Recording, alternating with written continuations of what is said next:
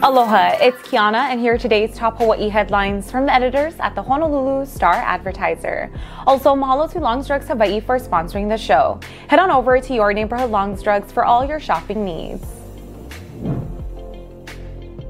U.S. Representative Kai Kahele will be fined $1,000 for violating the state's campaign spending law. In his recent bid for governor, Kahele illegally used a list of donors who gave funds to Governor David Ige to solicit contributions for his own campaign. In July, Ige staff forwarded a complaint from a donor who had received a letter from Kahele to the Campaign Spending Commission. Kahele later told the commission that he had used Ige's 2014 donor list and wrote letters seeking contributions from about 100 randomly selected people.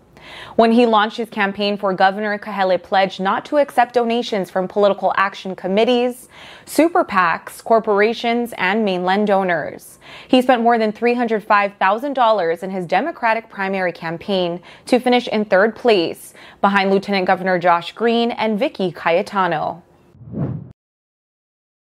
The Malaysian defense contractor behind one of the largest bribery scandals in United States military history has been arrested in Venezuela.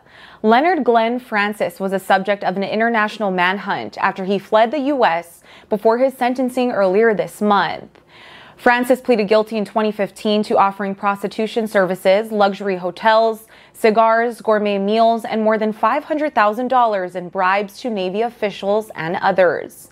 Some Navy officers involved in the scandal had ties to Hawaii. Prosecutors said Francis's company overcharged the Navy by at least $35 million for servicing ships. Francis was allowed to remain in home confinement in San Diego as he worked with prosecutors to secure the convictions of 33 of 34 defendants. But on September 4th, Francis cut off his GPS ankle monitor and escaped. He was captured by Venezuelan authorities Tuesday morning at the Caracas airport as he was about to board a plane for another country.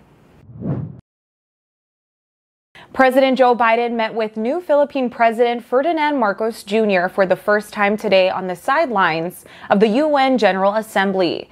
They discussed tensions in the South China Sea, the security relationship between the United States and the Philippines, and Russia's invasion of Ukraine, among other issues. Biden pledged to strengthen relations with the Pacific nation after what he said had been some rocky times. Biden was likely referring to tensions during the presidency of Marcos's predecessor, Rodrigo Duterte. Human rights group says Duterte's war on drugs resulted in the killing of thousands without due process. Marcos's past could play a role in future relations with the U.S. His father fled to Hawaii after being ousted from power in 1986. The elder Marcos died here in 1989 and his family returned home in 1991. A Hawaii court later found him liable for human rights violations and awarded $2 billion from his estate to more than 9,000 Filipinos who filed a lawsuit against him. Marcos Jr. has publicly defended his father's legacy. A 54 year old man was seriously injured in Chinatown last night when an unknown suspect struck him in the chest with a homemade dart. Honolulu Police and Emergency Medical Services personnel responded to North Hotel Street at about 10:15. The victim was taken to a hospital where he underwent surgery. Police have opened a second-degree attempted murder investigation into the incident. Meanwhile, police are searching for a suspect who allegedly shot at a group of men in Kalihi Palama last night. An unknown man in a red hoodie opened fire in the 500 block of North King Street at about 11:05 before fleeing the scene in a black Toyota Camry. No injuries were reported.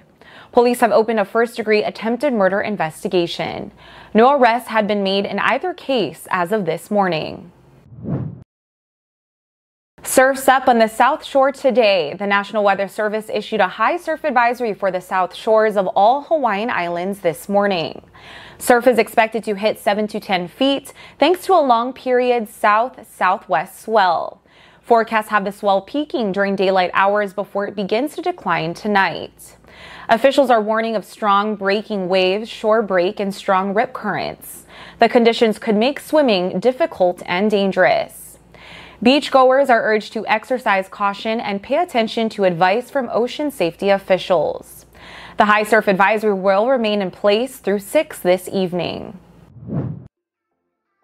For more on these stories and all the latest headlines, subscribe to the Honolulu Star Advertiser. Visit Hawaii's top source for breaking news online at staradvertiser.com and download the Star Advertiser mobile app. Mahalo, have a great day, and we'll see you back here tomorrow.